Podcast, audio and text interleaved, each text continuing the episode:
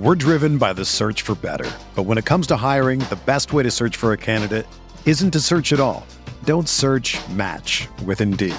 Indeed is your matching and hiring platform with over 350 million global monthly visitors, according to Indeed data, and a matching engine that helps you find quality candidates fast. Ditch the busy work. Use Indeed for scheduling, screening, and messaging so you can connect with candidates faster. Leveraging over 140 million qualifications and preferences every day, Indeed's matching engine is constantly learning from your preferences, so the more you use Indeed, the better it gets. Join more than 3.5 million businesses worldwide that use Indeed to hire great talent fast. And listeners of this show will get a $75 sponsored job credit to get your jobs more visibility at Indeed.com slash BlueWire. Just go to Indeed.com slash BlueWire right now and support our show by saying that you heard about Indeed on this podcast. That's Indeed.com slash BlueWire. Terms and conditions apply. Need to hire? You need Indeed. This podcast episode is brought to you by Coors Light. These days, everything is go, go, go. It's nonstop hustle all the time. Work, friends, family expect you to be on 24 7. Well, sometimes you just need to reach for a Coors Light because it's made to chill. Coors Light is cold lagered, cold filtered, and cold packaged. It's as crisp and refreshing as the Colorado Rockies. It is literally made to chill. Coors Light is the one I choose when I need to unwind. So when you want to hit reset, reach for the beer that's made to chill. Get Coors Light in the new look delivered straight to your door with Drizzly or Instacart. Celebrate responsibly. Coors Brewing Company, Golden, Colorado. Support for this podcast comes from US Bank. US Bank wants to know how you reward yourself because they have cards that make every day more rewarding. Are you a points order, cashback guru, low intro APR lover? With US Bank, it's up to you because they have the cards to fit your lifestyle. So earn more whether you're shopping at a gas station or grocery store, even while planning a staycation. Learn more at usbank.com slash credit card. US Bank credit cards are issued by US Bank National Association ND. Some restrictions may apply. Member FDIC.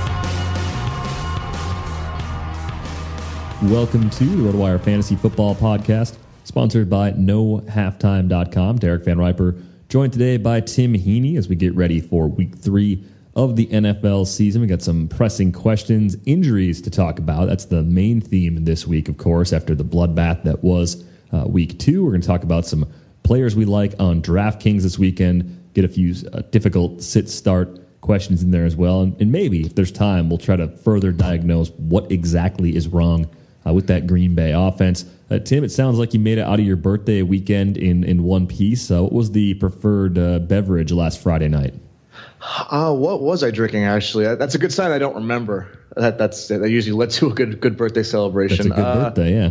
Yeah, uh, just some nondescript, you know, craft beers I hadn't tried yet. You know, I wanted to have something new, and I decided not to go with the old favorites. So the Belgian beers, which are usually my favorite, I just kind of want to stay away from those. And I actually did some karaokeing with a bunch of people in New York City, which if you guys have never done that or any big city, it's it's a pretty good experience. Uh, just to sit around with a bunch of friends and just shout stuff and you know miss miss sing lyrics in different tune in different keys and stuff like that. So yeah, it was a good birthday overall. Drinking was lighter than usual. I think 33. I was like, all right, I don't need to get sloppy right now, but maybe next time. Uh, 34, you never know.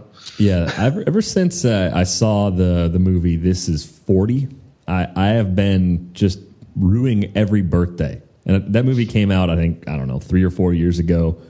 And I watched it one night, just thinking, okay, it'll be kind of like you know, knocked up, like a typical Judd Apatow, just like kind of goofy, not not the world's greatest comedy, but good enough to watch, and I'll, I'll laugh a few times, it'll be fine. And I watched it, and I wanted to throw my TV out the window just to never accidentally watch it again. And I was thinking about how depressing that movie actually is after I was watching it. And it came up. I was talking to some other uh, some people I know that are that are a bit older. They're they're over forty. They have kids that are growing up, getting into that like middle school, high school age. and they thought the movie was hilarious. Like, oh, that's totally real. And I, I just looked at them. I was like, are you serious? Like, that's that's the trajectory I'm on. Like, if I if I have a family, my life is going to turn out like that movie. And they all seem to think that that's like very normal. Yeah, I mean, Apatow has a twinge of depressing reality in most of his comedies, and very interesting to, to read beyond that stuff. I mean, you know, the messaging there is definitely a, you know, make sure your life, which is difficult, has a little bit of laughter in it. And you know, it, it, it gets tedious. The plots, you know, they get, they repeat the themes and stuff like that. But I haven't seen that one yet, so maybe I'll uh, maybe I'll get that same urge you do if I get the chance. You really should avoid it at all costs. I, I, mean, it, it's it's labeled a comedy. I maybe maybe if you watch it like 20 years from now, you'll look back at it and laugh or something. But man, I, I would I would not recommend it to anybody. And if that is reality tweet at me at Derek Van Riper. Let me know. Just it, advise me to do whatever it is I have to do to avoid that becoming my real life because I do not want that to happen. Uh, but speaking of real life, uh, last night actually happened. The Thursday night game between the Texans and Patriots was real. Uh, Bill Belichick won a game 27 to nothing against a team that could win its division this year in the Houston Texans uh, on a night where the Patriots played their third string quarterback targeted Rob Gronkowski one time and only threw for 103 yards. Like that's to me is that's doing the bare minimum and winning as easily as you can possibly win. Basically, a, a win that's on the same level as what San Francisco did to Los Angeles in Week One. And even what and even what LA did to Seattle in Week Two a little bit there. Uh, yeah, I mean that, that that's a very Belichickian win, just to kind of you know pick a game plan and stick to it. You know, limit what J- Jacoby Brissett has to do, and you know keep keep him on the run to play to his strengths. And most importantly, they just controlled the line of scrimmage like no one's business. Even though they the running wasn't as consistent, despite the fact that LeGarrette Blunt looked really good and had a couple of really big runs, uh, they just kept Brock Osweiler, you know, tap dancing and and falling down most of the time. That defense uh, made some made some nice plays on it. Kept kept that uh, control of the pocket going, and yeah, that that was a case where they they just kind of you know played as conservatively as possible. T- t- you know, kept the home field advantage going. And really ugly win in, in, in, fantasy, but in real life, it's probably the way they drew it up perfectly. Yeah, they're looking at it right now. They're three and zero oh in a season that has begun with their backup starting two games and their third stringer, a rookie no less, starting the third. Uh, we'll see what happens with Jimmy Garoppolo between now and week four. Of course, he's dealing with a shoulder injury. Uh, but Jacoby Brissett wasn't asked to do a lot, didn't have to because they were protecting the lead the whole game. Mostly was just handing the ball off to LeGarrette Blunt. Uh, but he did eight carries of his own for 48 yards and a TD, including that being a 27 yard run. Uh, we didn't see a lot of Julian Edelman in this one, only six targets. It was a team high by a, a reasonably large margin. As I mentioned, Gronk targeted once, no catches, had a heating pad on his leg, with like nine minutes to go in the first quarter. And at that point, if you were me and you looked at Gronk and said he's active, I got to use him, you were feeling horrible. Like I, I used him in four leagues yesterday, Tim, because I thought if they think he's healthy enough to do anything, they're going to use him. And even if they water down the game plan when they throw it, it's Edelman or Gronk, and that's it. And I thought he was actually a safe play, and it just burned me badly. Yeah, I, I advised a, a, a RotoWire reader to play Gronk over uh, Jack Doyle, which you know normally I, I wouldn't hesitate to say that. Uh, but the fact that you know obviously Brissett was behind center, it makes you think that maybe they would use Gronk more as a blocker. He's obviously still a very good blocker. That's that's what he does really well.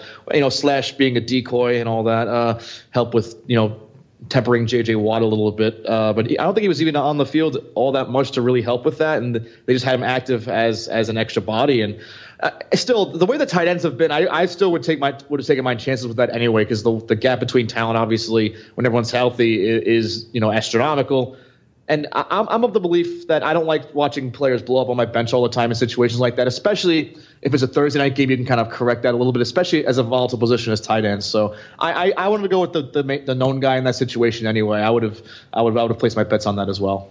A morning of regret, but one in which I think if you had to go through the process again, not knowing the outcome, you'd come to the exact same conclusion. So you, you really mm-hmm. can't have changed what you did because you would have assumed the same logic. And I, I, just, I don't know. I don't think, I didn't think it was mind games. I think it was just the way that game worked out. The Patriots pretty quickly realized we don't have to bother putting him on the field. Like he's an emergency right. plan if we need him, if we go down or something, but little more than that. Uh, Lamar Miller got volume again, 21 carries, 80 yards, also caught a few passes four to be precise, 27 yards, so 107 yards from scrimmage. Did get looked at briefly uh, with what seemed like a minor knee injury, but he was back on the field. Looked a little uncomfortable running a route late in the game, but then had a couple carries and looked fine. So probably a minor injury that goes away uh, with the long layoff heading into week four. I think the problem, if you're the Texans, though, is that as good as your team might be, and that might just be good enough to win the AFC South, I don't think they're good enough to win more than a 4 5 matchup in the playoffs. And even that could really be a stretch depending on how they match up with a five seed.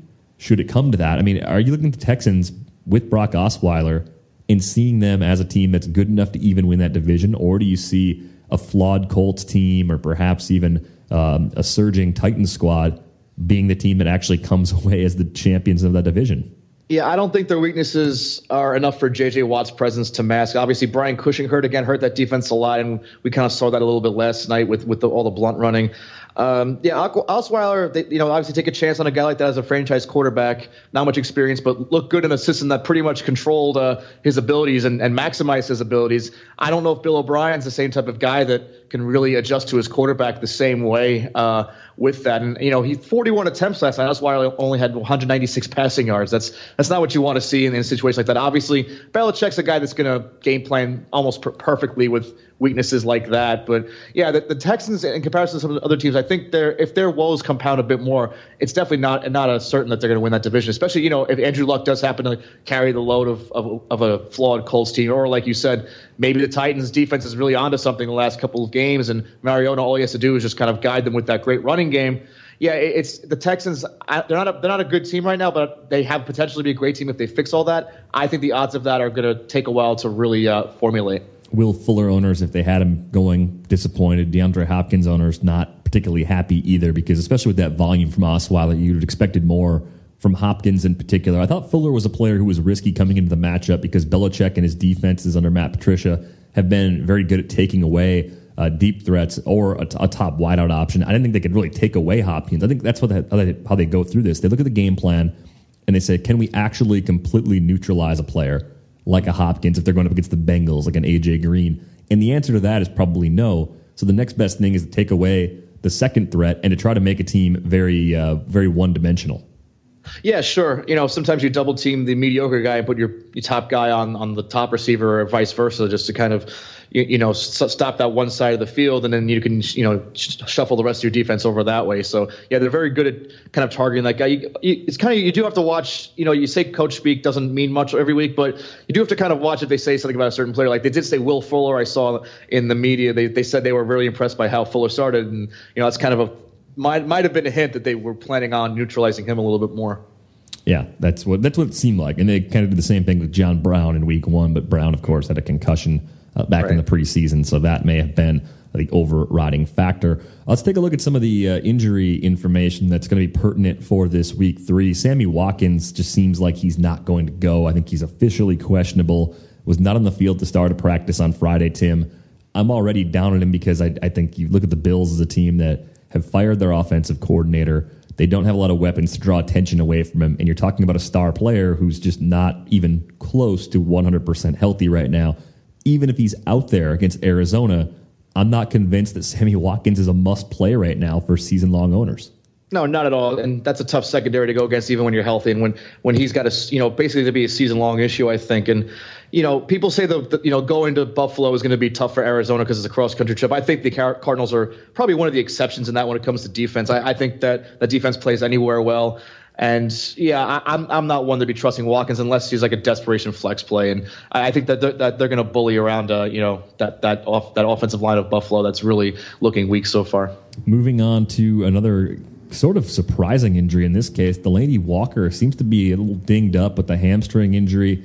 Uh, looks like a legitimate concern for the Titans. Could become a game time decision depending on what happens over these next 46 hours or so. Recording this a little after when kickoff would be uh, on Sunday, as of you know, Friday early afternoon. Uh, but he did miss Friday's practice, so technically questionable, and actually like the real kind of questionable, as we'll call it, with the probable designation going away this NFL season. Uh, with Walker, if he's out, I just feel like that really increases the value of Tajae Sharpe, who's become kind of that go-to option behind Walker in the Titans offense for Marcus Mariota.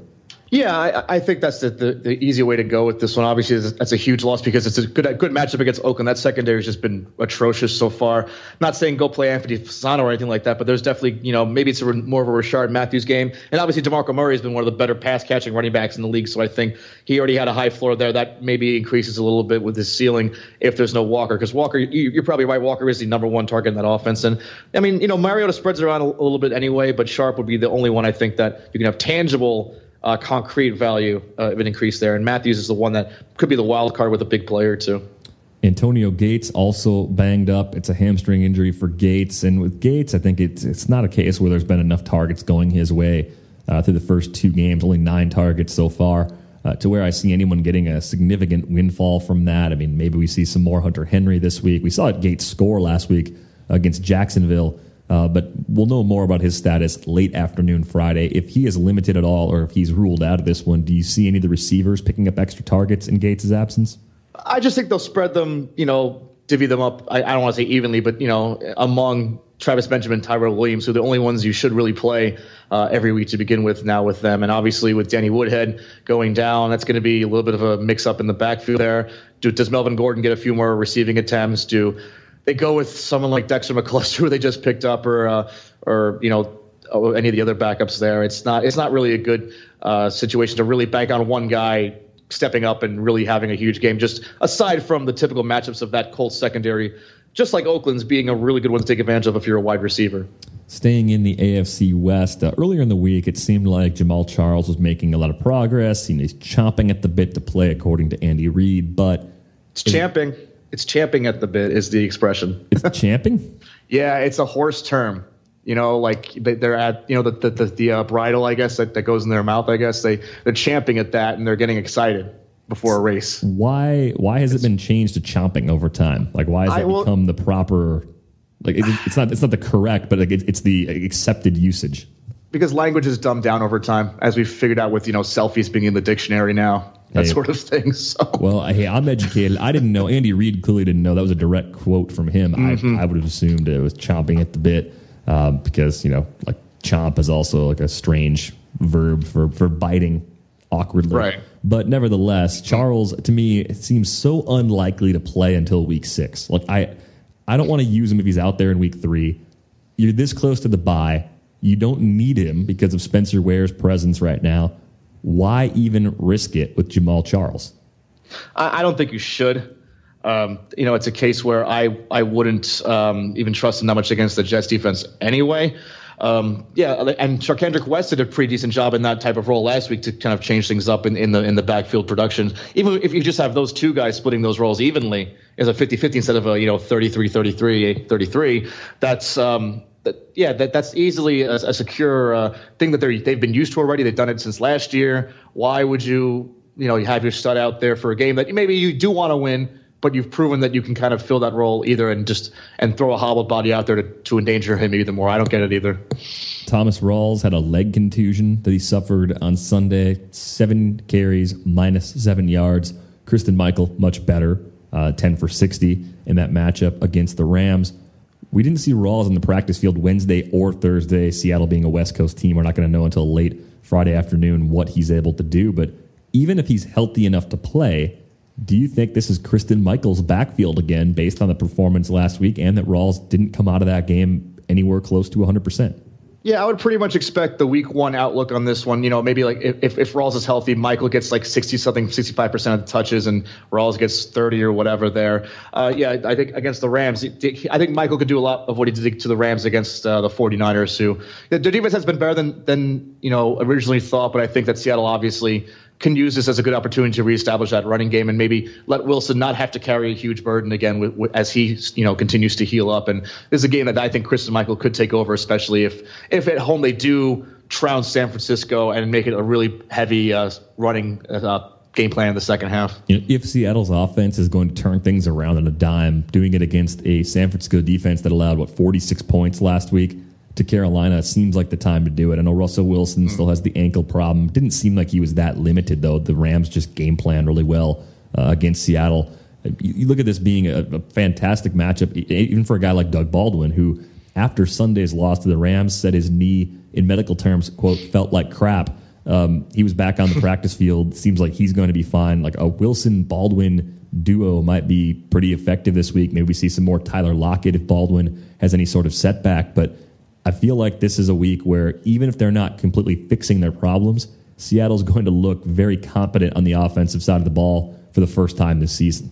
Yeah, I could definitely see Baldwin getting back on track with that. You know, the San Francisco passing defense has has been a little bit weaker because we obviously saw Kelvin Benjamin manhandle the defensive backs last week. Baldwin can have that type of effect. He's, he's obviously for a guy who's not the tallest receiver in the world, he does uh, have a physical uh, you know advantage over a lot of those you know normal cornerbacks. So yeah, I, I, I can see Baldwin finding the end zone pretty easily. Rashad Jennings uh, saying that the hand issue could be a problem for the upcoming, I don't know, handful of games, perhaps, indicating it's not just going away, but he's going to try to play through it. Is he in danger of losing his job? Because one theory is that Paul Perkins could emerge to take over this job later this season. I know Mike Clay of ESPN was talking to one of the Giants beat writers recently. Uh, one of one of the Twitter followers who was listening to the XM show earlier pointed it out that uh, the problem seems to be that Paul Perkins isn't good in pass protection yet, and in that offense on that team, like is the case on most teams, if you can't pass protect for your quarterback, you can't play. So.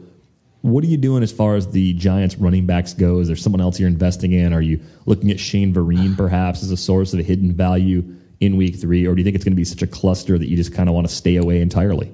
Definitely the cluster part of that. I mean, you know, Vereen obviously in passing downs, that's that's the guy they go with to begin with, and obviously a rookie who can't pass protect, as we've seen so many times that we've been hot on these rookies. If they can't pass protect, they're not going to get on the field as much. So, yeah, I, I don't really want to pick one of the backups to really go hard on because you know I think that could change week to week. And you know we see Bobby Rainey pull these games out of nowhere in, in recent times. If he has to catch a lot of passes, he could be a guy that could oddly enough take over. You know Orleans Darkwa we saw had a couple of games last year. We're like, oh, he might be the next guy to do that and then didn't really bank on that. So I, I just think the backup uh, picture in New York is not one I want to uh, venture into because that could you know rotate between two or three different guys every week. I think Jennings, you know, the, the hand is obviously a little bit better of an injury. It's a matter of pain tolerance, probably just you know. But obviously, you know, holding onto the ball and having trouble with that is obviously not a good issue. And obviously, Vereen fumbled uh, last week, I believe it was, so that's not going to go in his favor. So yeah, it's the Giants' backfield is not one I really want to count on. If it's anything more than a flex play, then I would be looking to make other arrangements.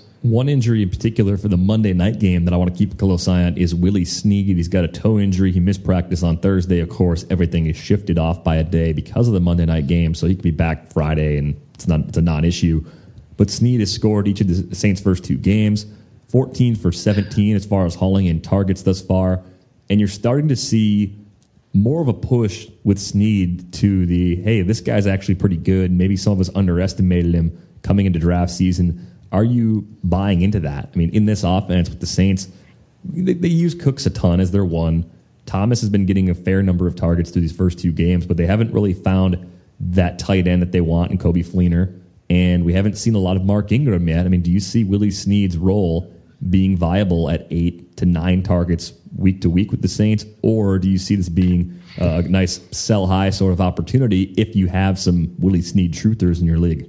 Yeah, I say it's probably peak value right now. Uh, not to say that that won't sustain itself, but I, would probably more safely say six minimum targets and maybe high end of nine or ten if, if the game plan really goes that way. Obviously, you know, 16.1 yards per catch, that's pretty darn good, and that's a case where I think that they really don't have that um, deep alternative that they wanted to. Michael Thomas is supposed to be that guy, but hasn't really, you know, had the chance to do much. And Brandon Coleman obviously is kind of flamed out a little bit after last year. So, I mean, it, it really kind of needs to take. And I think Coby Fleener, as you've seen, you know, made some pretty bad drops in the first two weeks. And, you know, he might have been running, running a bad route or two that really have, you know, angered Drew Brees. Maybe take him a little bit more time to learn the playbook in that sense.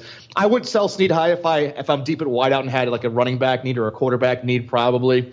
Uh, but you know, I, I, think it's a case where he's still going to have a good floor of a, of a high three of a number three wide receiver every week. I, I, w- I would probably see what I can cash in for him though. Yeah, in the Stopa League, I'm pretty well off right now with wide receivers. I, it was an auction. I went Julio, Mike Evans, and Maclin for the first three spots. Got Snead and Travis Benjamin cheap, so I can I can only start four out of the five every week.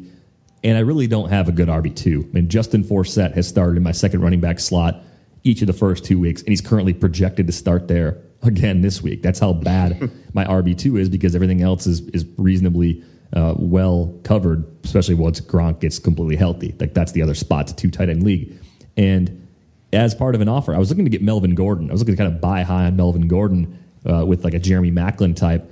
And the counter suggestion I got, it's not offered on the table, but I feel like it could happen, uh, was with Liz Loza, who's new to the league this year.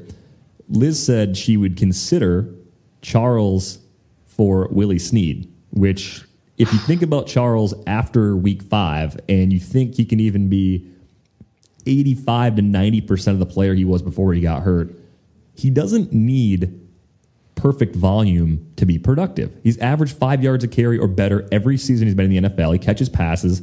He's a guy that Alex Smith very clearly trusts as a pass catcher out of the backfield, so that that role doesn't go away. That aspect of Spencer Ware's game prior to week one wasn't something we really thought was necessarily going to be a big part of the package. I keep going back and forth on it because I'm going to have to have a really good receiver on my bench the next two weeks, regardless of, of what I do. And if two weeks from now, you know, after the bye, after the week five bye, three weeks from now, if Charles is looking at all like vintage Charles, I'm going to be kicking myself if I don't do it. Whereas if I do make the trade and he falls on his face, I, I guess the, the worst case scenario is like Snead does what people expected Cooks to do, and I really don't think that's going to happen. I think I think that I would make that deal if I were to be honest, because you know you already have the the, the stackness in wide receiver along with Snead. You're basically expecting him to be your number four. I think Travis Benjamin could easily sustain that role over the entire season. Obviously, given what's transpired there. Um, yeah, I, I, think I think Snead's the one I would probably cash out on right now because that production I think could rotate a little bit more in New Orleans. Like you said, if Mark Ingram gets going, that might even take away even more pass attempts. So yeah, and Charles obviously you need a running back too trade trade your wide receiver four for running back two volume, which I would expect Charles to be regardless of timeshare. I, would say that's a pretty good return on your part, and that, that kind of completes your team a bit. Yeah, it puts me in a much better spot, I, I, think. So I should put that on the table, see if she follows through on it. It was out there a couple days ago as something she was considering, and if she's willing to do that, I think I'm willing to do it too. But it's not a slam dunk for me. Like at, two weeks ago, before we saw Charles miss some time and run with the scout team and all that and before we saw what Snead has done, like that would have been a no brainer, right? I mean, on auction day, the cost difference in, in July was substantial. Like Snead was a, I don't know, two or three dollar player late, I think, and Charles was 20, 25 bucks at least because the expectation was that you'd get close to a full season from him. So I should probably put that offer on the table. But trades in football are hard for a lot of different yeah. reasons. You, you you really have a hard time flipping a player without ripping open another hole on your roster barring a scenario where you end up flush with extra players based on the injuries just breaking in your favor. See, it's the funny thing. I was actually just thinking about this the other day, looking at some of my teams to, to see what positions I can actually trade. I think going into a draft, I like buying high on the players on the positions that are most uh, insurable you know, like the wide receivers, you know, more replacements on the waiver wire, quarterbacks. Sometimes even you can do that. You can argue that. But I think in season, I think you're best to trade from the deepest positions because you can find a waiver wire guy so much easier. Like, you know, wide receiver, you can flip them a bit more in getting a running back, which obviously the top end running backs or a running back with more potential, you're not going to find every week. You're not going to be able to identify that every week on the waiver wire. So I think flipping the str- the strong position for the weak position in, in, football is obviously I think a little bit more of an important and more uh, you know viable route to go if you're trying to improve your team. And that's why you know collecting those assets on draft day, those wide receivers who are going to be worth so much to just about everybody in a PPR league, it's, it's that's the way to go, just to trade from trade from depth you, you can build up more depth at receiver, but then on the flip side, I just feel like in some leagues I'm in right now, the running backs are distributed in a way where a couple teams just don't really have quality at all at the position. Uh, at least a couple of my teams are built that way. And everything I throw out there, if someone has a quality running back and they don't have that third person they really like, they're just not giving up a top 20 running back for straight up value. You have to like pay a tax almost to get a running back right now. Yeah, that's true. I mean, the market's obviously so much different this year than it has been with all the committees and stuff like that. But, you know, a committee back could be a really high number two right now for some players. So, you know, sometimes you kind of do have to take that sacrifice like you, like you would be for Charles because we don't know his role being high. But relatively to other running backs, I'd still take a chance on Jamaal Charles any day of the week. Yeah, she's also got Jerick McKinnon on the bench right now, too, which is enticing. But at the same mm. time, it's like the payoff on Charles seems like it'd be bigger. On, on the surface, like Snead for McKinnon is not an unfair offer either. But then if I take McKinnon instead of Charles, Charles comes back as Charles, I'm going to kick myself like all day for that. it's it's a crap dilemma. I hate it. Uh, some other injury items to get to. Arian Foster slowed by a groin injury. It doesn't look like he's going to play. I thought I saw doubtful next to his name. There's no reason to throw him out there because for me, the Dolphins can handle the Browns pretty capably even without Arian Foster. Yeah, I think we'll also see more Jay Ajayi this week because the game, the pace of game last week. Obviously, I know Ajayi, I believe he fumbled at least once last week, but you know Kenyon Drake being in there, that was more of a gimmicky type of play for passing downs because they were in a comeback mode against New England. I could see Ajayi being a really you know 15 carry-ish player this week and kind of really really reestablishing the, the, the reasons why we liked him before the Foster trade happened. So yeah, I, I think the Browns uh, are going to pose no resistance to that running game or passing. I think Miami actually really explodes this week. I, I think it's a great spot for him, especially with Landry and Parker both healthy. Parker showing quite a bit as the mm-hmm. uh, Dolphins kind of rallied to put up some points against the Patriots last week. I know the Patriots had a big lead at halftime, but uh, the garbage time production, if that's what you want to call it, in that case, I don't know if it was full on garbage time as much as it was just all passes, and it kind of worked for Miami. Mm-hmm. They opened the season with Seattle and New England on the road. Like you, you can't have a more difficult first two games than Miami did. So they're one of those teams at 0 2 that I don't want to write off yet, and certainly against Cleveland, nobody's writing them off there. But overall, this year, I still want to watch them closely and see if they're good enough to take a big step forward under Adam Gase this year. Uh, a couple mm-hmm. more injuries to get to. This is another AFC East one. Brandon Marshall and Eric Decker are both banged up. Decker's shoulder doesn't seem to be quite as serious as Marshall's knee. Both could be game time decisions, though, against the Chiefs this week. Yeah, I mean the Chiefs' defense obviously not what it not what it has been without Justin Houston, and you know Tom has been banged up a little bit, but yeah, that, that that's a passing offense that you that's not going to be really good with either of those guys. I mean, you know Quincy Enunwa is you know had a couple of, of nice games early on, but do you think I think that's more so because of the fact that he's the number three and he's mostly the one that has found himself open in situations. I don't think he's a guy that could succeed as a number one or number two uh, on his own and, and you know gain separation you know in his own talent wise. So I think that's very important to the Ryan Fitzpatrick's game plan and obviously Enunwa's value in general. And obviously you're going to start these guys just about any week anyway. So that's that's that's when you have to be watching and really really keep your alternatives uh, you know on your bench ready to go at that point. Quick update: the uh, offers on the table. I've I've put the mm. I've put it out there. I've dangled nice. I've dangled the Snead Charles trade, which doesn't seem brave at all, but I feel like I'm doing something that's like taking a step, like taking a leap of faith that Snead's more the guy I thought he was when I got him, and not somebody more than that. Uh, Alshon Jeffery also banged up. Tim, if he's out, the Bears are just completely helpless against the Cowboys on Sunday night. Yeah, I, I, mean, you want you want to make it like the, that Brian Hoyer is a competent quarterback, but I, he needs Jeffery in there to actually do anything that I would constitute him being a useful player on. And you know, Dallas's defense has actually done okay with their patchwork stuff. That Rod Marinelli is actually pretty good at working with very little uh, up, up front, and they've obviously had very little up front to work with. But I, I, you know, the Cowboys this week I think look a, to be in a pretty decent spot to at least win, if not uh, if not cover most lines there. Yeah, Jeffery limited in practice on Friday, so it sounds like there's at least a decent chance he'll go. The problem, that being the Sunday night game, is that you're not going to have a lot of great options to fall back on. So mm. check the waiver wire accordingly. You know, find depth options maybe in the Atlanta New Orleans game, or possibly if Kevin White's been dropped in a shallow league, maybe he's the kind of guy that emerges for more targets if uh, if in fact Jeffery has to sit this one out. But looks like he's on the slightly more probable side of questionable based on Friday's participation. Uh, last injury I want to get to: Stefon Diggs missed Friday's practice for what head coach Mike Zimmer is calling precautionary reasons. No particular injury has been disclosed yet. Zimmer added that he's confident he thinks Diggs will play in Sunday's game against Carolina. Uh, so we'll see if he's actually on the official injury report. That has not been released just yet. Uh, if it were an illness, I feel like they would have sent him home. So maybe there is like a small like a hamstring tweak or something like that that we have to be on the lookout for with Diggs. Yeah, that, that's going to be one of the players you're going to watch all weekend. And you know, as we talked about Diggs becoming you know the focal point of this offense with Sam Bradford there now, losing Diggs for any amount of time that kind of puts a little bit more pressure on on Bradford to make more on his own. And I don't know if he can do that. And that running game is obviously in flux right now with with McKinnon and uh, Matt Asiata. So uh, yeah, it's and Carolina is obviously a dangerous matchup for for the front of that offense, but I think Diggs could actually do something against those uh, cornerbacks that are a little more inexperienced if he can actually get separation. But you know, what what's the hobbling going to be if he's even injured? So it, you know, I have to kind of watch and see what the beat reporters say and all that stuff. That to me would be the straw that breaks the camel's back for the Vikings offense because AP wasn't good in their first two games, and, and not mm-hmm. not having him is certainly not a good thing for them. But at least in Jerick McKinnon, they have an explosive back that could be capable of making some big plays. And Asiata is just a short yardage guy for me, just the kind of guy that only takes a value takes value away from Jerick McKinnon. But nevertheless, it's uh, it, it, could just be one one break too many if Diggs were to miss significant time at any point. We'll see if this turns out to be a minor problem for him or not.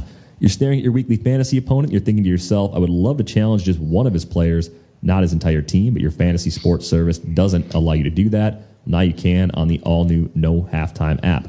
The No Halftime app allows you to create individual challenges using players or teams. For example, you could pit Odell Beckham versus Antonio Brown, Cam Newton versus Aaron Rodgers, or even Zeke Elliott versus Todd Gurley.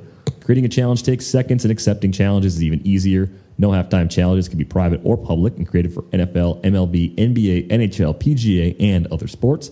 Visit nohalftime.com for more information and to download the No Halftime app for your iPhone or Android device. Use promo code ROTOFF16 and you receive a 100% bonus up to $25. Real money and fantasy supremacy awaits you. No halftime with a fantasy sports season never takes a break. Join today and get started. Uh, as far as lingering storylines go, approaching week three, there's one that's kind of carried over from last season, and I didn't expect that to be the case. And I have to ask you, as, a, as someone who's an unbiased observer, because most people I talk to are Packer fans, what is wrong with the Green Bay offense? I mean, I, I, to me, Aaron Rodgers just didn't play well in week two, but he played pretty well in week one, and they didn't look right against the Jacksonville defense that got stomped by San Diego sans Keenan Allen in week two. So now my entire world is upside down, Tim. We're seeing Randall Cobb. I mean, Randall Cobb is averaging a similar number per target through two games as he did a year ago.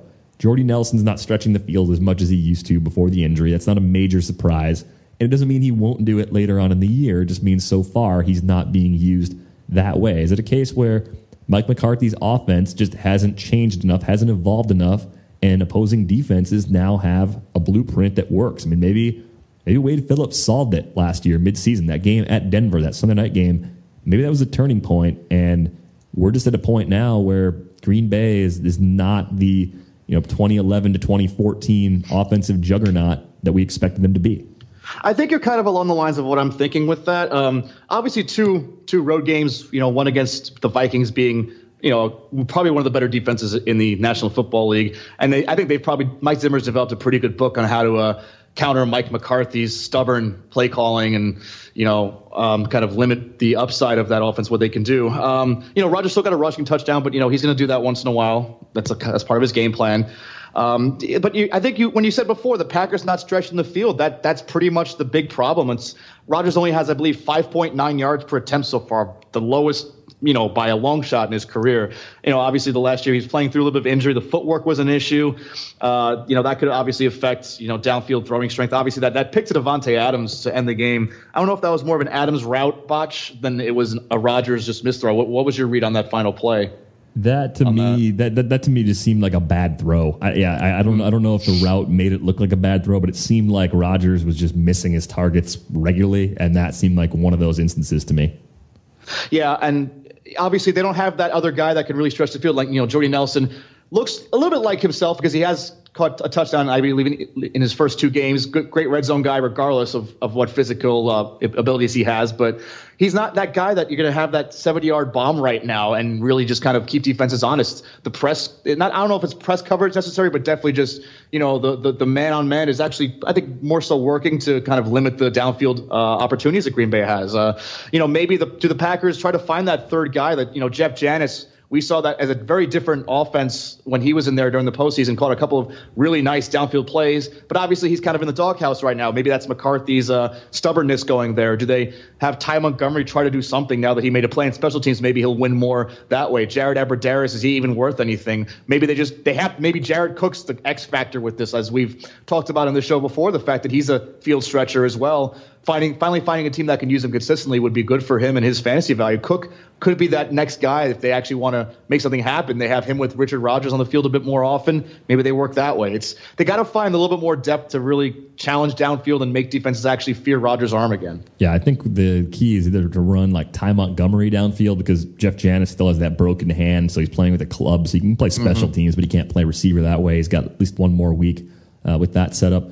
Montgomery getting downfield, Jared Cook getting downfield, anything that just manipulates the coverage would be good. And I feel like McCarthy has settled into this rut where he just keeps doing the same thing over and over again, thinking that Rodgers, you know, still has the superior arm strength and accuracy and decision making ability to make it work. But it's entirely possible that Rodgers is just in the beginning of what should be a very graceful decline, and the personnel around him has deteriorated because of Nelson's injury, because of various ailments to Randall Cobb. Cobb's the most surprising one of all to me, though. Just by having Nelson back on the field, I thought we'd see more from Cobb, and maybe we will this week. We're not at the point yet in most season long situations where I would sit him down, but he's on notice. I mean, 11 catches for 99 yards on 15 targets to this point, 6.6 yards per target after 6.4 yards per target a year ago. I want to see him go vertical. I know he's not big, but he's the kind of player that when he does get into the second level, I feel like he can make big plays still, and they just don't really give him opportunities to let that happen. It's not a very big offense when it comes to like seam routes, and he can just kind of you know be slippery and and and find that you know just straight downfield route. I mean, but this week you figured against Detroit they could do a lot with that sort of that sort of play because you know they're facing Nevin Lawson and and Quandre Diggs, uh, the Lions secondary. Besides, you know Slay probably is going to be covering Jordy Nelson most of the time. Uh, yeah, I think it's a good week for Cobb to really just expose the middle of that Detroit secondary and, and have like eight or so catches. I mean, do, do you want to bet heavily on that? No, but that's definitely a, not a not a play that most people would be considering to be a productive one. Yeah, that's it, it's uh, maybe the matchup this week just makes them look better for a little while, but they they didn't look good against the Lions last year either. I mean, they had the, the Hail Mary obviously on Thursday night. Without that, they lose that game. They lost at home to the Lions last year. It's just, I, I'm having a difficult time determining how much of their struggles this year are actually structural problems uh, or how much of it is just rust and, not having everybody back for very long. I mean, Nelson didn't play in the preseason, so maybe just some of the some of the some of the scheme, some of the play calling is just different. I, I don't I don't really know yeah. what it is, but they. I think it's fair to say they're just not the same team anymore, and it, they might bounce back, but bounce back to what is always the question. And maybe they bounce back to being a top seven or top eight offense, but I don't think they're going to be top two or top three anymore. No, I don't think so. And you can't blame the offensive line either because they've been pretty darn good, even with all the changeover they've had. So it's definitely schematic and personnel related on, on the skill positions. So yeah, I, I think you, know, you, you hope the top ten bounce back at least. And yeah, I don't think they're going anywhere near the top five. But you know, a, a top ten is still a good level for Jordy and Cobb to return to. So yeah, they're still very useful for a fantasy uh, mm-hmm. from a fantasy standpoint at, at that, but not quite the oh, just not quite the level that we were hoping for as uh, as draft season rolled along. Yeah. Um, mm-hmm. One common lineup question that I've been getting, and it, it's it's just like a higher end question in, in the sense of a, a high end player. AJ Green against Denver. I mean, does he actually sit? If your if your next option is, you know, like a DeSean Jackson type, perhaps, or Travis Benjamin Quincy Enunwa. I mean, are, are, you looking at players that if value hinges on Decker and Marshall playing or not playing for me, but even like a Travis Benjamin player, like would you play Benjamin against the Colts over AJ Green against Denver this week? Oh, uh, I will. I wouldn't play him over. I, I, I don't think I would bench AJ Green regardless. I mean, obviously Aqib Talib would probably be on him. Maybe Chris Harris if they do move Green around a bit.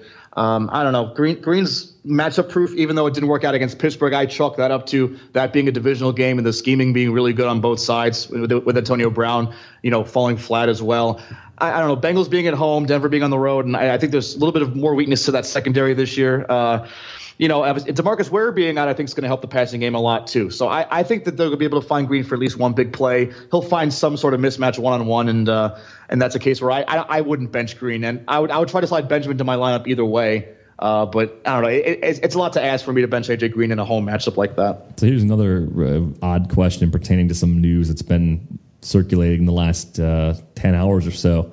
The Bucks plan to release Austin Seferian Jenkins following a, a misdemeanor arrest for DUI. And if you look at Seferian Jenkins, the talent has never been the problem, but it's off field, it's clashes with coaches. He has to go through the waiver process. I have to think a team, at least one, will claim him off waivers and maybe several because the talent is, is just so much uh, that you, you, can't you can't overlook him, right? I mean, unless there's stuff we don't know about with him that goes beyond you know the DUI and some other things, he seems like the kind of player that has a role somewhere in the league.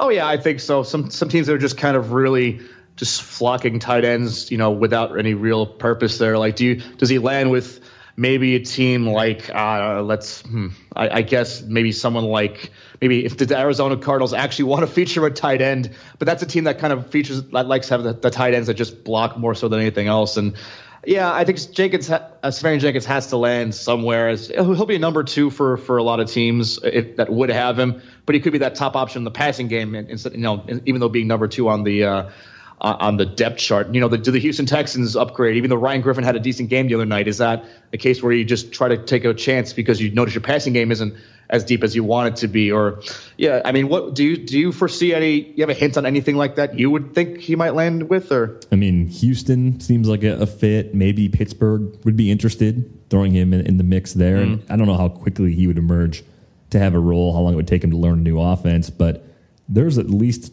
four or five teams that make a lot of sense. Um, you know, Oakland I think is fine, but what about like the Jets? Like if, if the Jets took him and threw him in there behind Marshall and Decker and Enunwa as, mm. as their primary tight end after giving up on on Jace Amaro essentially. The Giants over yeah. Larry Donnell, uh, the Saints, if they really don't believe in Coby Fleener, I guess would be kind of like down ballot candidates mm. to maybe make a move. I don't think the Rams would do it, even though they could use weapons and Lance Kendricks and uh, Tyler Higbee seem like the guys they, they like at that position. Right. Uh, the Colts probably wouldn't do it. The Packers maybe would do it. I mean, if you don't have to rely yeah. on them right away, like if if they don't think Jared Cook's the guy that they they brought in, then why not? I mean, the the cost on Seferian Jenkins will be, I would assume, borderline negligible. Yeah, I'd love to have him in a vertical offense. I think Houston would be great for that because that would obviously take advantage of his of his great um, you know red zone ability and, and height there. So yeah, I, I, don't know if I'd want him in like a West Coast uh, type of setup because you know I don't know if he has the route running uh, you know consistency to do that. But yeah, I think that that's a weapon that you definitely could take a, a gamble on as like your third tight end if, if you like I said like you said you can wait on a guy like that to learn. Arizona, Chicago, also I guess you could play him over Zach Miller, and, and that could be uh, just mm. fine. Uh, let's talk about some uh, players we like this weekend on DraftKings. My advice overall, looking back at week two, wasn't very good. So if, if everyone's fading me, I completely understand why, uh, based on performance. But looking at the quarterback position as we, we kick things off, you know, where are you interested in investing this week?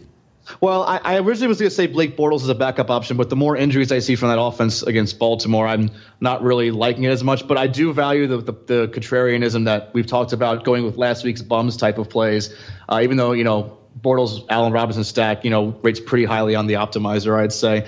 But I think I want to go with uh, Big Ben uh, this week at, at Philadelphia. I think the Eagles, um, you know, obviously I think their defense has improved a lot, but they haven't been tested by anyone really. Um, you know, strong in the, in the first two weeks of the season. You know, going Cleveland and Chicago, and then going to Big Ben and, and Antonio Brown in that sense. I think it's going to be a huge wake up call for that uh, that secondary. And I think Brown is going to rebound after that that that big uh, disappointment last week.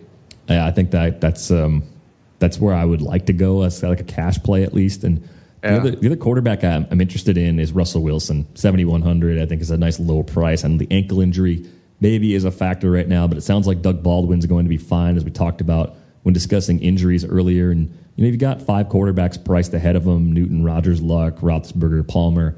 Uh, home matchup against the San Francisco defense that to me just isn't very good. Seems like just what the doctor ordered as far as Russell Wilson getting back on track. I do like Philip Rivers at 6,700 for me. Chargers Colts will be a very high scoring game, and it doesn't even matter if Vontae Davis plays or not. Like, I, I just think that game is going to be absolute pinball in Indy this week. Sure. Oh, absolutely. And I guess I'll, I'll talk about more of the Chargers guys in a bit. I'm guessing we both will.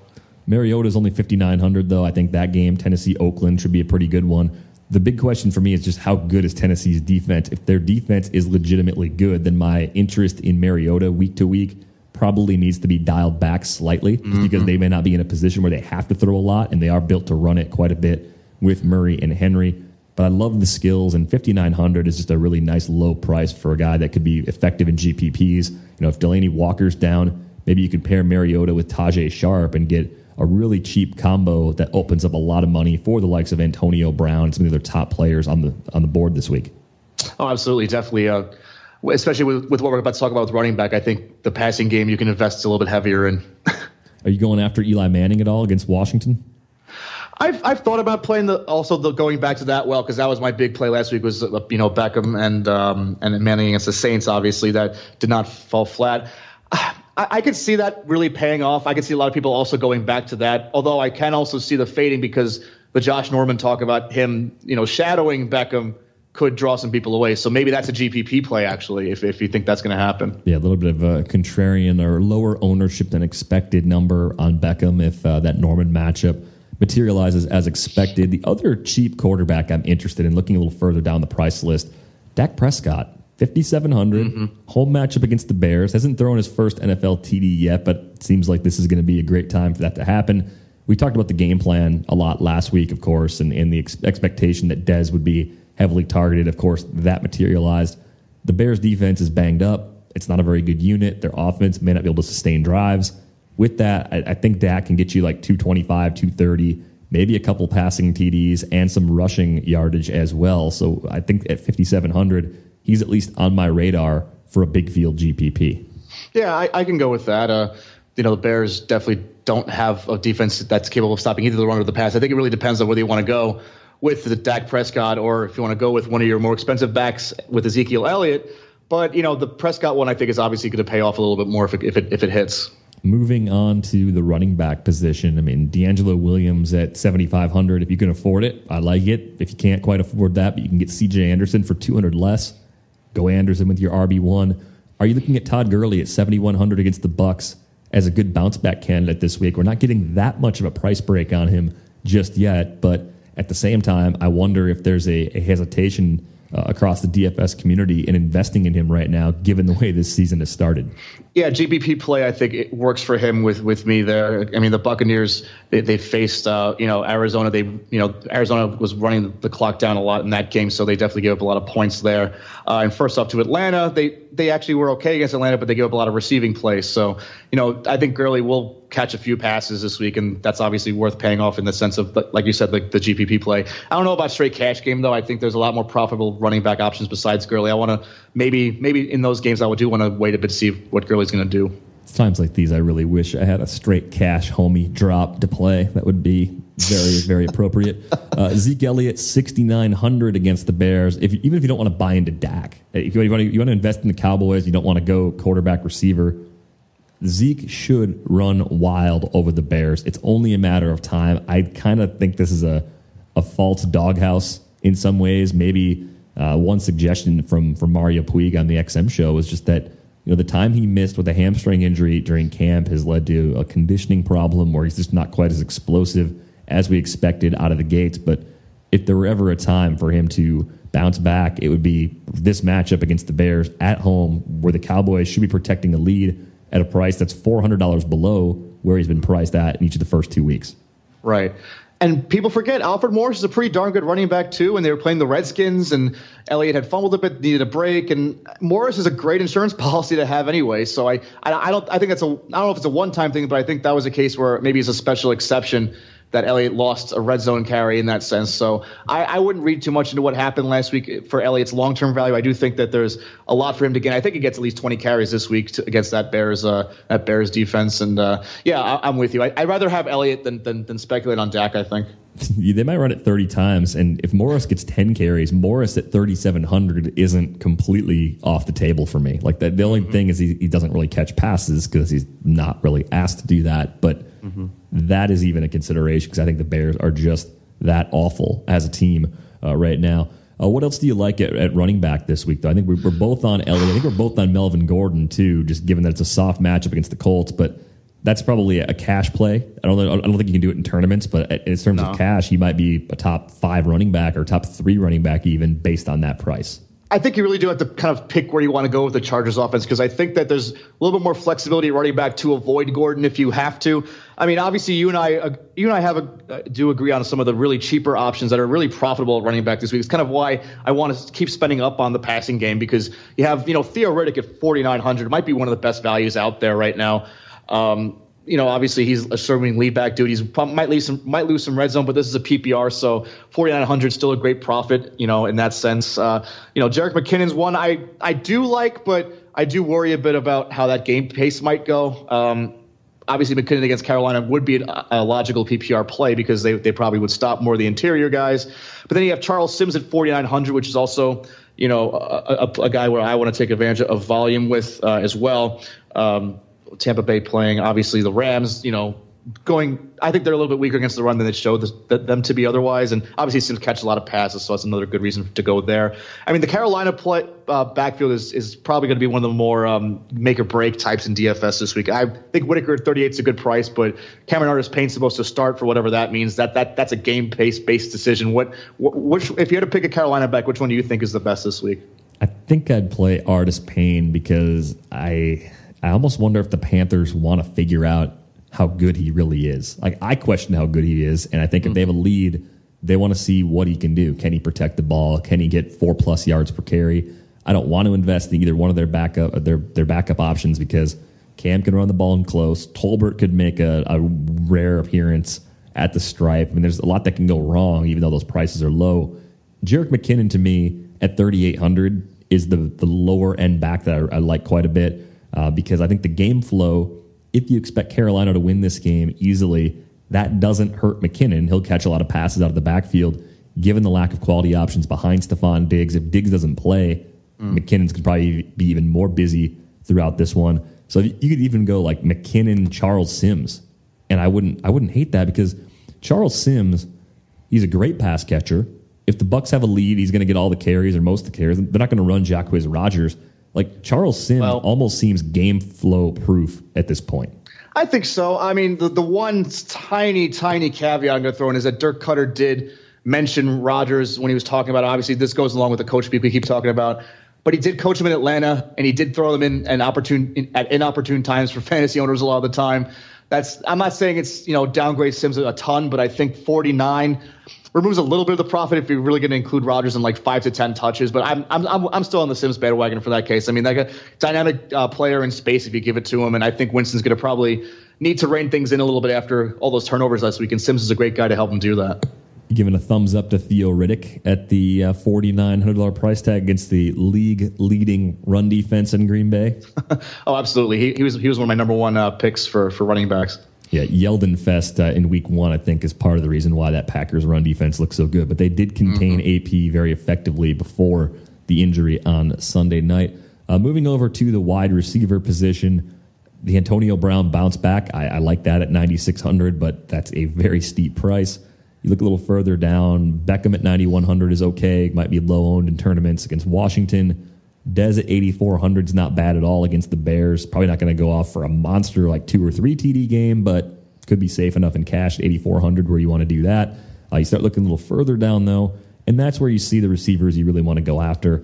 What do you think of Allen Robinson at 7,500? I, I recommended him last week and it didn't really work out, but do you think it's just a case where you keep going back to the well and eventually you're going to be rewarded with Allen Robinson? I, I sure hope so because I put I've listed him as well. I mean, 20 targets in the first two games you know the Jags had some some things to deal with in that time. Uh, as I said before, I do kind of worry about you know the the offensive line injuries in this game. does that you know give Bortles even less time to make throws, or does it just reinforce the fact that the running game is pretty bad and they're gonna they're gonna throw a bit more? I don't think Chris Ivory, re- if he re- does return, it's not gonna change the game plan all that much. Maybe maybe in close it would, but not for where you use Allen Robinson most of the time anyway. But yeah, I, I think 7,500 is still still a discount. I think this might be one of the last few weeks that you can get a discount out of him because I do think he he's he's bound to rebound at some point. I think against Baltimore is a pretty good thing. I, I think he's got the physicality to overcome Jimmy Smith as well in a matchup. I do like Mike Evans still at, at seven mm-hmm. That's a nice price, and I'm not usually a Jarvis Landry guy, but DraftKings being full PPR, sixty six hundred on Landry this week against the Browns just seems like a great play. Yeah, I think so. I mean, Parker's only 4,900 if you want to trust what he did last week as well. I mean, obviously the Browns secondary you know, remember the days when Joe Haden used to be the guy that you'd avoid? He was. He was that guy at one point. Pepperidge Farm remembers for sure. Pepperidge Farm never forgets. Uh, a couple other names that I think are intriguing at that wide receiver position. Marvin Jones. If Sam Shields is down again, I think Marvin Jones at 6,200 can be a wide receiver one at a slightly discounted price. are you going after Jeremy Maclin at 6,000 given the struggles of Darrelle Revis these first two games? Oh yeah, I, I, think Maclin's a solid play as well, and you know Revis Island is he's getting kicked off his island. I I didn't have time to make a joke today about that, so I'm just gonna say he's definitely not looking like the way he used to, and he does. I think Revis needs help now in the secondary, and I don't know if Maclin, you know Maclin, I think is, has the skill to overcome that sort of uh, even even that coverage because I don't think the Jets secondary aside from Revis is is all that great, and yeah, I think it's a good game for the Chiefs to really do some damage on offense. Anything else uh, cheap at wide receiver? You know, Phillip Dorsett at 4,400, Tyrell Williams yeah. at 4,300. Interest in either or both of those guys? I just trust San Diego's offense more in that game, so I would I would probably go with Williams if I don't just if I decide not to use Gordon, and you know obviously probably pair Rivers with him would be a good idea as well. Um, what worries me with Dorsett is that he might line up against Jason Verrett because if T.Y. Hilton would slide into the slot a lot. Um, you know, how's how's that receiver lineup going to go there? Uh, Hilton could do more damage in the slot because that would obviously be the weaker corner he'd be facing. But that's something that makes me a little hesitant on Dorsett. But I still think the volume could be there anyway with targets. He probably should get seven or eight targets at least uh, in that in that game plan, especially if you think San Diego's really going to control the pace of the game. At the worst position in the game right now, tight end. what, what, are you What are you doing there? Are you going cheap? Are you paying up for Reed at sixty five hundred, or do you like some of the uh, like the sub four thousand dollar tight ends? Well, you know, I'm I'm going to stay in the wheelhouse of um, Dennis Pitta. Uh, finally, you know, coming back to to to use utility, and his price is not reflecting it just yet. I mean, no one, no no one's price in tight ends really reflecting anything. At 3,400, I really can't pass that that target volume up. Um, you know, uh, Jacob Tamme, even if, if, you're if you're playing a Monday night game and it includes that one. Uh, obviously, Saints been a little vulnerable against tight ends. Uh, and Clive Walford being a 2,800, I think that's the one that a lot of people are going to try to just you know quote unquote punt, but really have a good situation there. If you want to go against the grain, uh, Vance McDonald against Seattle at 28, 2,900, only real Niners target there. Um, you know, Seattle has had some weaknesses against tight ends in the past that are, are, heavily involved. Obviously, McDonald, one catch, 75 yards, touchdown, not heavily involved. But I want to watch what Eric Ebron does if he suits up because, you know, the Packers have had a little bit of weakness against tight ends so far as well. Yeah, that's been an ongoing problem for them for the better part of like five years, it feels like, where they've had some trouble covering opposing teams' tight ends. Uh, defensively, I'm all about the Dolphins. I just think the Browns are on shutout watch. I don't care if it's chalky. Dolphins are cheap. They're only 3,000. You know, Corey Coleman's out. Cody Kessler starting quarterback a year or two earlier than expected for anyone. And this is just bad personnel, bad setup, a hungry Miami team looking for its first win at home for the first time this year. The Dolphins, to me, should show up in a big way and not only get to Kessler, but force some turnovers I don't hate their special teams either. So I, I just think 3,000, that's, that's like the must play defense this week. The ninth most expensive defense. That's a bargain. Absolutely. Yeah, it's not. It's just not not priced in that that Cody Kessler is starting. Uh, mm-hmm. You like the Cowboys though as a contrarian defense? If you want to kind of go away from the Dolphins, I can imagine like a 75, 80 percent ownership in a lot of those for the Dolphins for for the GPPs. Uh, you know, once again, the Cowboys. You know, they've shown some. Um, you know, a bit of a pass rush, which I'm surprised. And I've been even more surprised about the cornerback play in Dallas. Claiborne and uh, Brandon Carr have actually held everyone in check a little bit. Uh, you know, they, they they tempered Beckham for a little little while there, and if no Jeffery, they're they're really going to have no trouble, I think, controlling Kevin White or who else would be there. So yeah, as long as as long as a cornerback play is, is going to be a good matchup in their favor, I, I, I, see the Cowboys kind of limiting Chicago to maybe ten points if anything happens with uh, if Hoyer has to if, if um sorry if Jeffery can't go. We got one more bit of breaking news that just scrolled by on Twitter as I was getting ready to sign us off, and it's uh, out of Boston. Sources have confirmed a torn right thumb ligament for Jacoby Brissett. Not even, not even kidding. Is Marcus, that Tim? Is that a parody account or what is that? Come That's, on. That, that is that is actually a real account from uh, Mike Petraglia, who covers uh, oh, wow. the Patriots for WEEI in Boston. Like that is actually a real thing, and I assume that just means they're going to force Garoppolo back onto the field in Week Four. Yeah, I, I, I guess you kind of have to at that point. Uh, you, you got one more week without Brady Garoppolo can go use him, or you know Julian Edelman could step in. Who knows? Watch, go go watch some of Edelman's highlights from playing quarterback yep. at Kent State. It's actually a pretty pretty fun seven minute plunge into uh, some Mac action from Maction from about seven action. years ago now. I think it was. Uh, the other funny thing too, and this is something I learned yesterday watching said YouTube clips, is Joshua Cribbs and Julian Edelman are the two quarterbacks in Kent State history to rush for a thousand yards and pass for a thousand yards in the same season. What's Cribbs up to these days? probably making cameos in the league still. As, uh, as maybe he's in the league. I haven't watched that show in a while. Uh, the, the, league ended actually, but he's, he still might be showing up. Oh yeah, he's just on set like waiting. He's like, hey, where is everybody? We're doing a show. Yeah, I, I don't know. The, I thought he'd be around the league a bit longer as a special team specialist, but you know, it's it is what it is. Those players tend to burn out pretty fast, I guess. It's going to wrap things up for the RotoWire Fantasy Football Podcast, sponsored by NoHalftime.com. Nick and I are back with you on Monday. Good luck in week three.